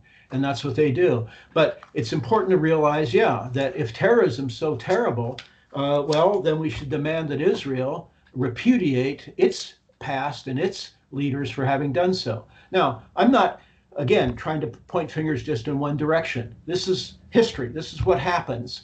And of course, Israel is now established as a state, and millions of Jews live there. And I'm not in favor of throwing people into the sea or anything like that. But it's important that American policy, not that it takes sides on the side of Israel or of the Palestinians or one side or the other. The important thing is to try to uh, do things that are judicious, that are fair, and based on the best interests of the world and of America, not of not based on some uh, blinkered, closed-minded support for one side in uh, uh, ignoring uh, all the other considerations. Yeah, that's really important. I remember bin Laden writing about that. I think it was in 1998, where he had said that basically their plan is to blockade Iraq and beat the heck out of Iraq until Saddam goes down because it's the biggest rival to uh, Israeli power in the region uh, in the 90s. So yeah, th- these uh, th- these really do turn out to large scale conflicts. Uh, it's not just politics. If there's um, any one theme that I try to emphasize, it's to be very, very careful about war. War has its own dynamic. Uh, countries should be very reluctant to that. Americans have paid a high price. They're not aware of it in the same sense that other countries have been about war because the wars, except for 9 11, I guess, don't affect us directly. But they have terrible consequences for our country in the world and for, of course, the rest of the world. Um, but I, I, think that whatever you can say about the Japanese at Pearl Harbor, other wars, certainly America's uh, launching of the war against Iraq in 2003 is just inexcusable. It was launched on the basis of lies and deceit. It caused enormous destruction. And everyone who knew anything about the Middle East urged the United States not to go ahead and do this. Almost, I mean, there was wide, widespread opposition to doing that. And George Bush went ahead with it anyway. And what's incredible to me, what is really shameful, is the way in which people who justified and supported that war are still treated with respect and honor by our media. Bill the Kristol. politicians are still uh, who were behind that are still given uh, honor or respect in a way that they should be just uh, shunned, I think, and disgraced. But that's the way He's- it works in America. He's in the White House right now. Uh, do you have Right, a? right, Uh, including including Mr. Biden, exactly. Yeah. Uh, I I could talk to you forever. Do you have another thirty minutes, Mr. Weber? Uh, okay, yeah, I guess so. Uh-huh. Thank you so much. What was the USS Liberty event in 1967 and the Six Day War? This is becoming a little bit like a smorgasbord, a uh, buffet of historical topics. I'm trying Well- to go in order. No, it's especially appropriate you should mention that because today is the anniversary of the attack on the USS Liberty in 1967. Uh, that ne- needs to be better known, really. And there are several items on our website today about the USS Liberty incident. It's in 1967 during the Six Day War, which I, uh, as I mentioned earlier, um remember vividly from my youth uh, that Israeli warplanes and torpedo boats attacked a U.S. Uh, intelligence ship in the uh, international waters in the Mediterranean, the USS Liberty. Uh, interestingly enough, a very appropriately named uh, ship, I think, for uh, uh, reasons. But anyway, the United States attacked this ship and tried to sink it. Um, it's it's a very shameful uh, uh, event in history. We sell a book on this subject called Blood in the Water by a, a woman writer named Joan Mellen, which is just hair raising in what it says about the efforts of the Johnson administration to cover up its own uh, um, sanctioning of this Israeli attack on an American ship. If any other country had did it, we would have declared war. Uh, but the Israelis claimed that it was a case of mistaken identity. Uh, none of the members of the USS Liberty believe that. Many other historians think that's just a blatant lie. And they cite evidence to show that uh, Lyndon Johnson deliberately called back American naval support for the USS Liberty against the Israeli attackers because he didn't want to embarrass uh, America's ally, the Israelis. That's a very astonishing thing. It means that Lyndon Johnson put the lives of, um, of uh, and the interests of Israel ahead of the lives and interests of Americans, even American naval personnel, uh, when this con- when, uh, on the, in this case. That's a very, very well. Some people say treacherous, treasonous, despicable uh, thing to have done, but. Uh, in any case, it showed the way the entire USS Liberty incident has been um, suppressed and played down uh, is are all examples of just the enormous power that people call it the pro-Israel lobby, the Zionist lobby, Jewish lobby, whatever we're going to call it, has in our society that we haven't made movies about this. The captain of the USS Liberty was given the Congressional Medal of Honor for his uh, heroic um, and quick-witted activity uh, uh, action during the attack, which saved the lives, although uh, what 35 Americans were killed in the attack. The ship was not sunk, almost miraculously, because there was a big hole in the side. It could have very easily sunk. Captain McDougal was given the Congressional Medal of Honor. Normally, the Congressional Medal of Honor is given by the President of the United States in person in the White House.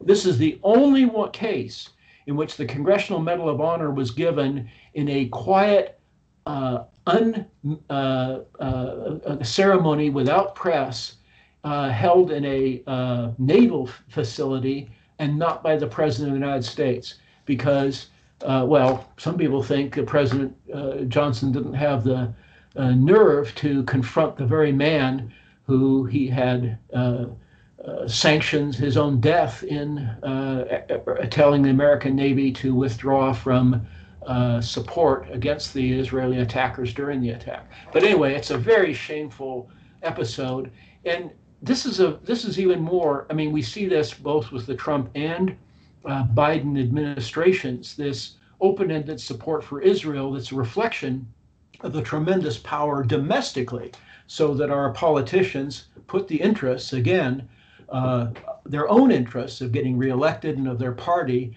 and of their reputation here in America above the interests of what's good for the world, for America, for humanity, and just doing what's right.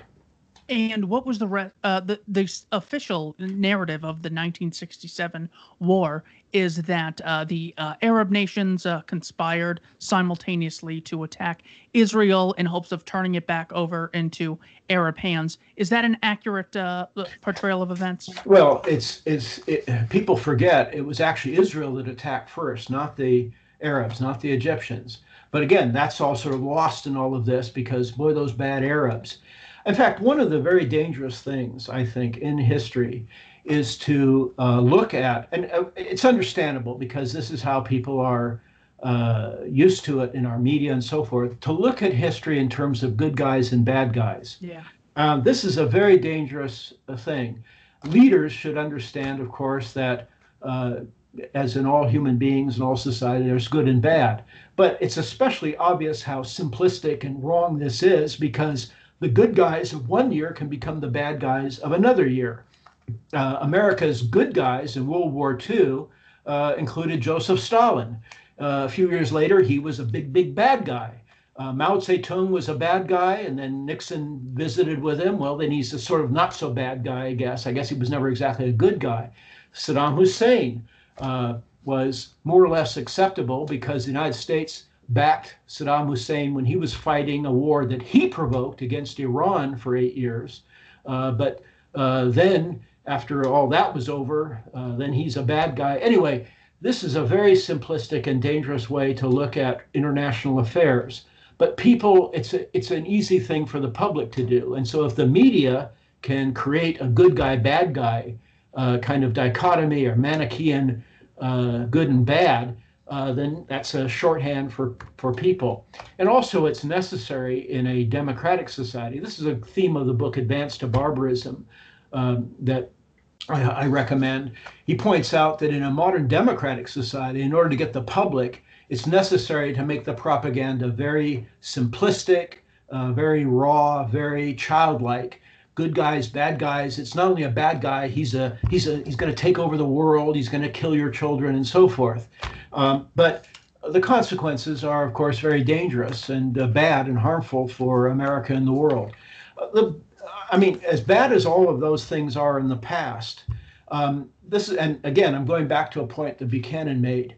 America is right now carrying out policy in the world that is marked by what the Greeks called hubris, a kind of arrogance a kind of assumption that we know better. We're the great model for the world. We saw echoes of this in all of the recent presidents, but we see it now in the Biden administration. Uh, Biden, uh, even before he became came into the White House, was talking about how America is once again going to be the leader of the world. Well, this is pretty uh, uh high stuff coming from uh, a man whose own country has such tremendous problems internally when there's homeless people living all around within blocks of the White House, when the crime rate is just exorbitant here in our, our cities, in a country that he says is bedeviled by an entrenched, horrible systemic racism so awful we've got to eradicate it. And this is the same country he says is going to be the leader of the world. Uh, as they say, physician, heal thyself first before you start telling other countries how to do things. But anyway, the, the, the bigger point is this is dangerous hubris, really. And uh, uh, in the name of democracy or uh, some noble sounding phrases, uh, countries like this can go to war. It's one of the reasons why. Uh, although I was never a fan of Donald Trump, at least he didn't launch any new wars and he had, I think, a very healthy understanding that war was going to be ruinous for his own legacy. I'm more worried now about the uh, Biden administration doing things in the name of democracy or equality or whatever it happens to be that can be very, very dangerous for the future in the same way that Woodrow Wilson got America into the First World War. In fact, Wilson got America into a lot of wars. Uh, he invaded a lot of other countries too. But anyway, looking from the and, and that's why to go back to the essential the points you raised at the very beginning of this talk it's important to learn from history important to learn about the grave dangers of countries that act in an arrogant way and a way that does not take into account the real uh, constellation of forces in the world and we see over and over countries that go beyond what their real power is and end up uh, with with ca- catastrophic consequences for themselves and humanity. What was the Gulf of Tonkin incident? Well, that I remember that vividly, and I'm very pleased uh, that I well, the Gulf of Tonkin incident was uh, in 1964. Lyndon Johnson announced to the world that North Vietnamese warships had blatantly and without provocation attacked uh, uh, American ships on international waters in outside in the Gulf of Tonkin outside of Vietnam. Now it later turned out there was sort of an incident. Nobody was killed. Uh, there was some confusion. This, apparently, of these two incidents, the second one didn't even happen. The first one, it's a, still a little cloudy. But in, in, the important thing is that Johnson took this uh, rather unimportant incident, played it up, exaggerated it, and uh, used it as an excuse to demand from Congress an open ended, blank check authorization for whatever military force he thought was necessary to prosecute the war in Vietnam. It's called the Gulf of Tonkin Incident. At the time, members of Congress and the press did not fully understand how deceitful Johnson's representation of the reality was. But this resolution, and this is at a time when Americans were far more trusting of their political leaders, they, they, they, they could hardly believe that Lyndon Johnson would lie and deceive on this level. And so the Tonkin, Gulf of Tonkin resolution was in the House of Representatives, did not receive a single dissenting vote. It was voted for unanimously. Nobody questioned it. In the Senate of the United States, which had 100 members, there were only two senators that had the, uh, I think, courage to vote against it. And I remember the mood at the time. The mood in the time in America was, boy, if you vote against it, you're practically a traitor to America. That was the mood. The only two senators to vote against it were Ernst Gruening of Alaska and Wayne Morse of Oregon. And I am pleased that as a young man, I even met Wayne Morse, who was uh, a very principled uh, man and a man who should be remembered for his uh, stalwartness, his decency, and his courage in voting against the Gulf of Tonkin resolution. And he voted against it mainly on the fact that it was a, a, declaration of war without, it was going to war without a declaration of war. It was unconstitutional. His main objection, see, he didn't know, and people didn't know just how shabby the justification uh, was give, uh, how shabby the justification was that was given for the resolution he just knew it was unconstitutional, and that was enough for him to vote against it. But no one else at that time had the courage, except Ernst Gruening of Alaska, to vote against it. Now, later, after the war became more and more obviously a big morass and a mess, then people said, well, wait a minute here. Let's see. Is this really justified? And many uh, people said later, oh, well, I guess we made a big mistake. Well, no kidding. Eventually, even Robert McNamara, who was Secretary of State, said, well, what we did was would have been criminal. If, uh, as he said, if we had lost the war, we would have been prosecuted as war criminals. Uh, but Americans don't like to hear that. People don't want to hear that. They want to think we're the good guys. Whatever we do is good. And it's an embarrassment for many people even to talk about the Vietnam War or the Iraq War in an objective way because we give a kind of pass to politicians uh, because wars don't have the terrible consequences they have for others. It's a, a remarkable thing that in the United States, uh, Tony Blair is looked upon with uh, disdain and contempt for his support of the Iraq War. Uh, a similar kind of indignation, which I think is entirely justified, is not given by the Americans to George W. Bush or Joe Biden or Hillary Clinton or many others who supported the uh, 2003 U.S. bombing invasion attack against Iraq. What are some important aspects that are often overlooked about the American Civil War from 1861 to 1865? Um, well, one point I would make very strongly is that the uh, causes for the secession of the South are not the same as the causes of the Civil War. Now, I know that's uh, people will say, well, how did the war begin? The South seceding did not necessarily mean there was going to war, going to be a war. The North could have let the South go on the thinking that twofold. First, um, if uh, part of a country is so determined to leave, they're willing to do all of that, uh, it's not worth uh, trying to force them back in. And second, uh, even if some effort could be made to force them back in, it's not worth killing a lot of people to make that happen.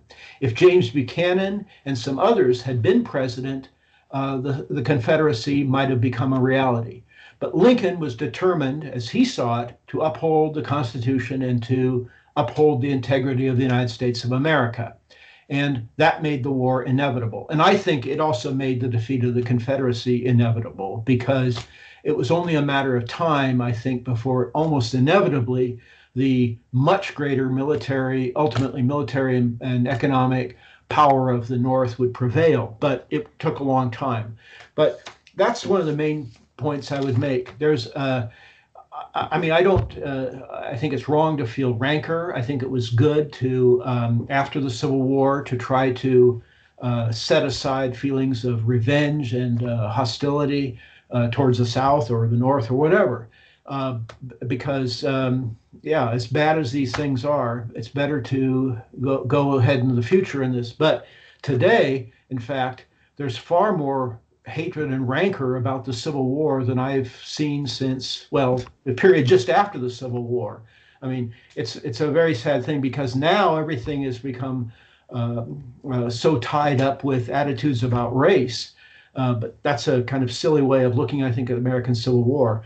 But um, uh, another point too is that no one at the beginning of the Civil War, North or South, anticipated anything like the tremendous loss of life 200, 300,000 lives, young lives lost, the tremendous destruction in the South, all of that. Was it really worth it? Um, I, I question very much whether the price was worth anything, even one part of all of that.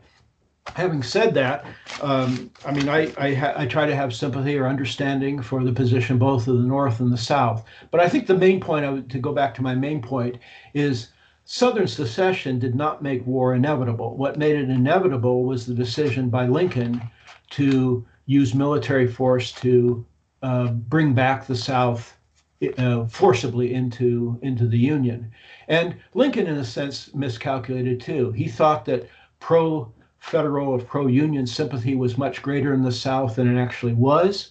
Um, of course, on both sides, each of them thought that after one battle or two, their side would prevail. The North would defeat the South, or somebody would win. The other side would say, "Okay, you're right. We give up. Uh, let us go, or whatever. We'll just give up."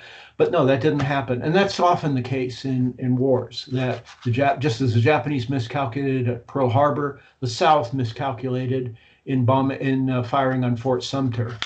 Um, there's many examples in history like that. Did the uh, Spanish sink the USS Maine in 1898? Well, there's a long essay by me on that subject too, on the Spanish American War.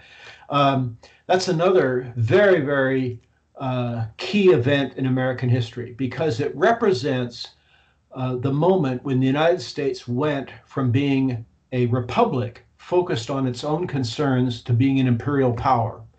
The Spanish American War uh, meant that the United States was going to, uh, and it was justified at the time by many people, to be an imperial power with the grandeur and the uh, sweep and the scope and the pride that Britain and France and Germany and other countries had in being big empires. And America, through the Spanish American War, uh, acquired uh, the Philippines, uh, Puerto Rico, and a protectorate over Cuba, essentially a colony, although they, it was nominally independent, but essentially a colony of the United States.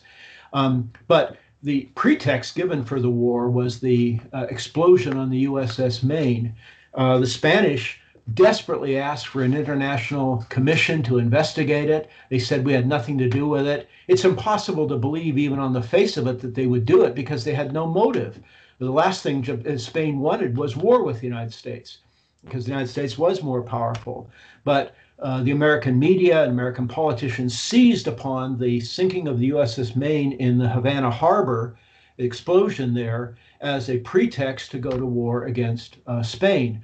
And the United States acquired Puerto Rico, Philippines.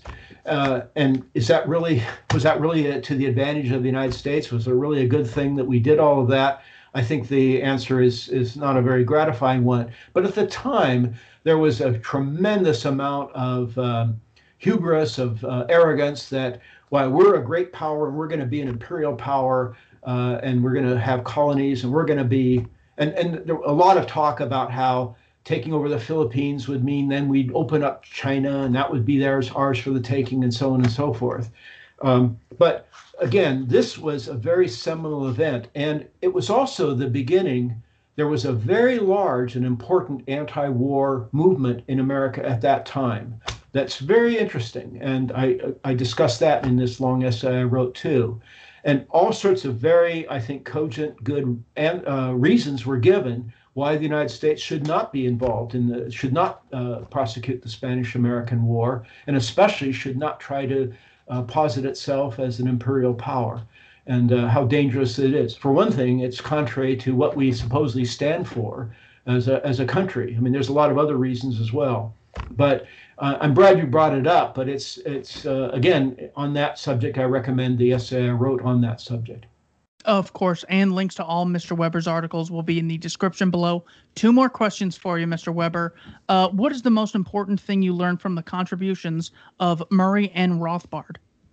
Murray Rothbard um, was a, a, great man. He was arguably the leading uh, intellectual of American libertarianism during his lifetime.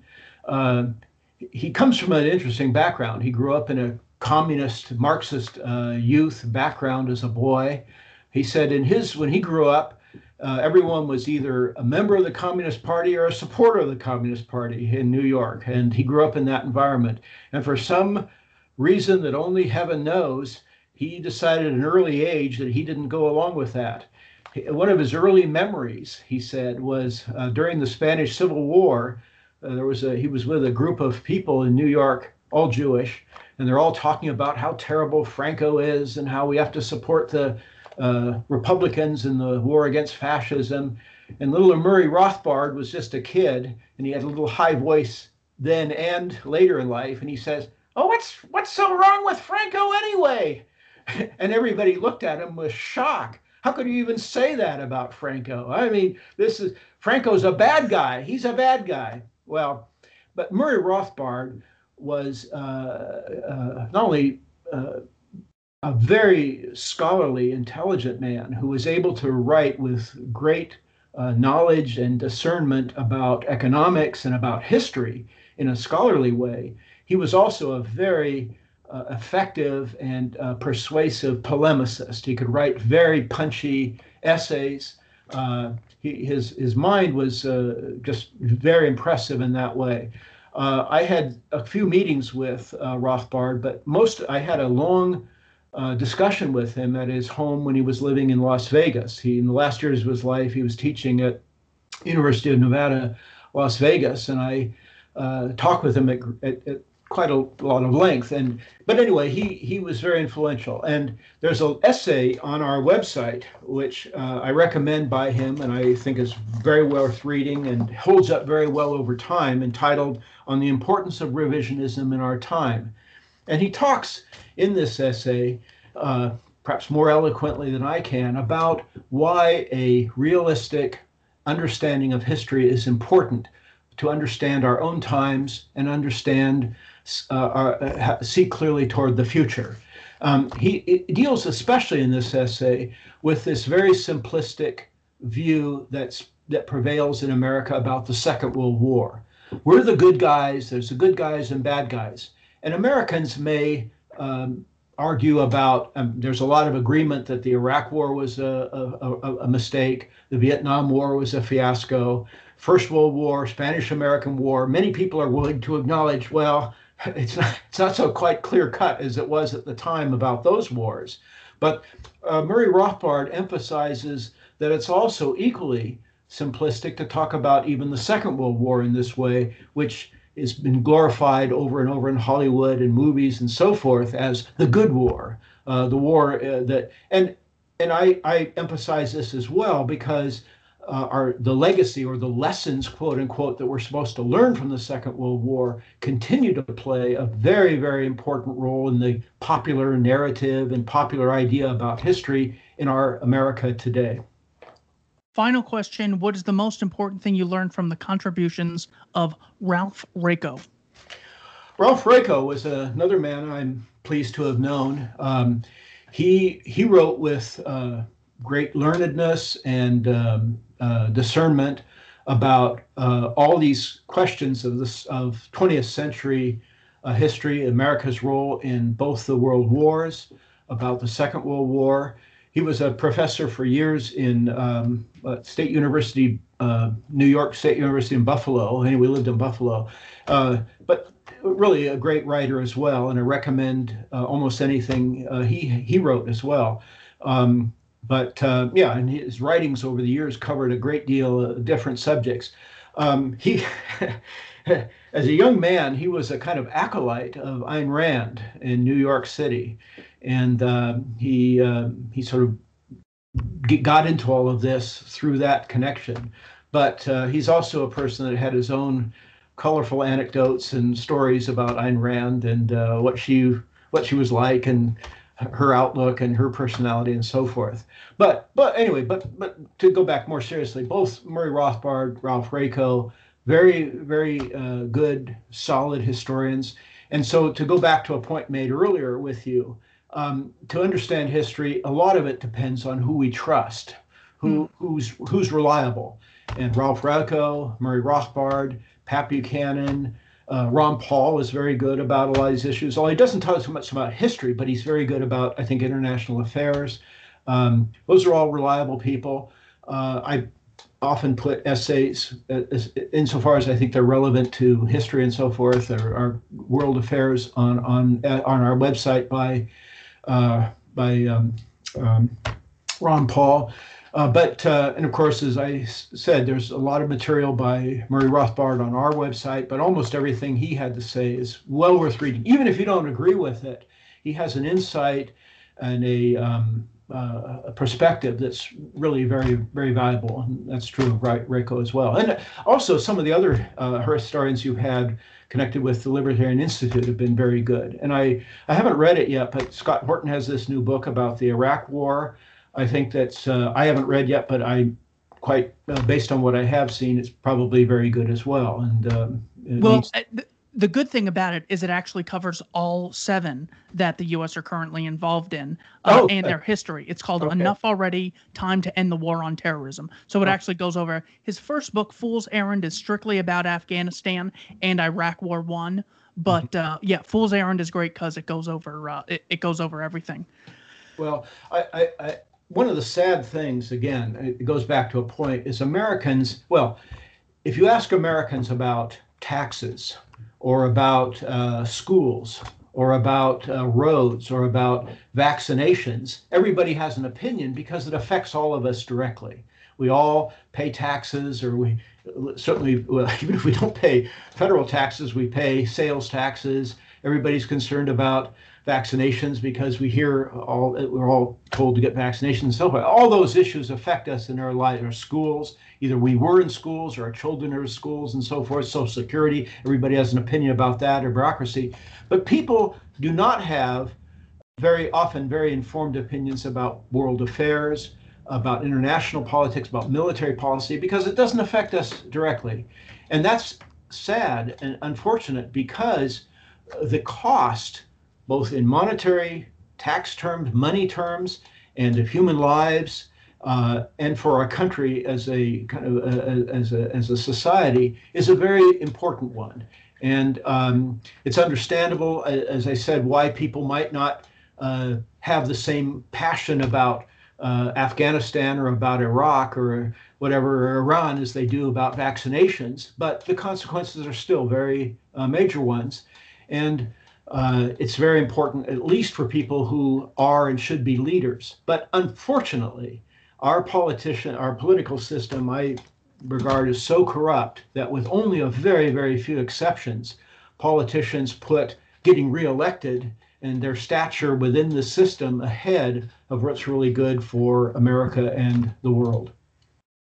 Well, thank you to everyone for watching. Uh, Keith Knight, Don't Tread on Anyone, as well as the Libertarian Institute. Check out the Institute for Historical Review. All links will be in the description below, as well as uh, my page at the Libertarian Institute. Mr. Weber, thank you so much for your time. Thank you.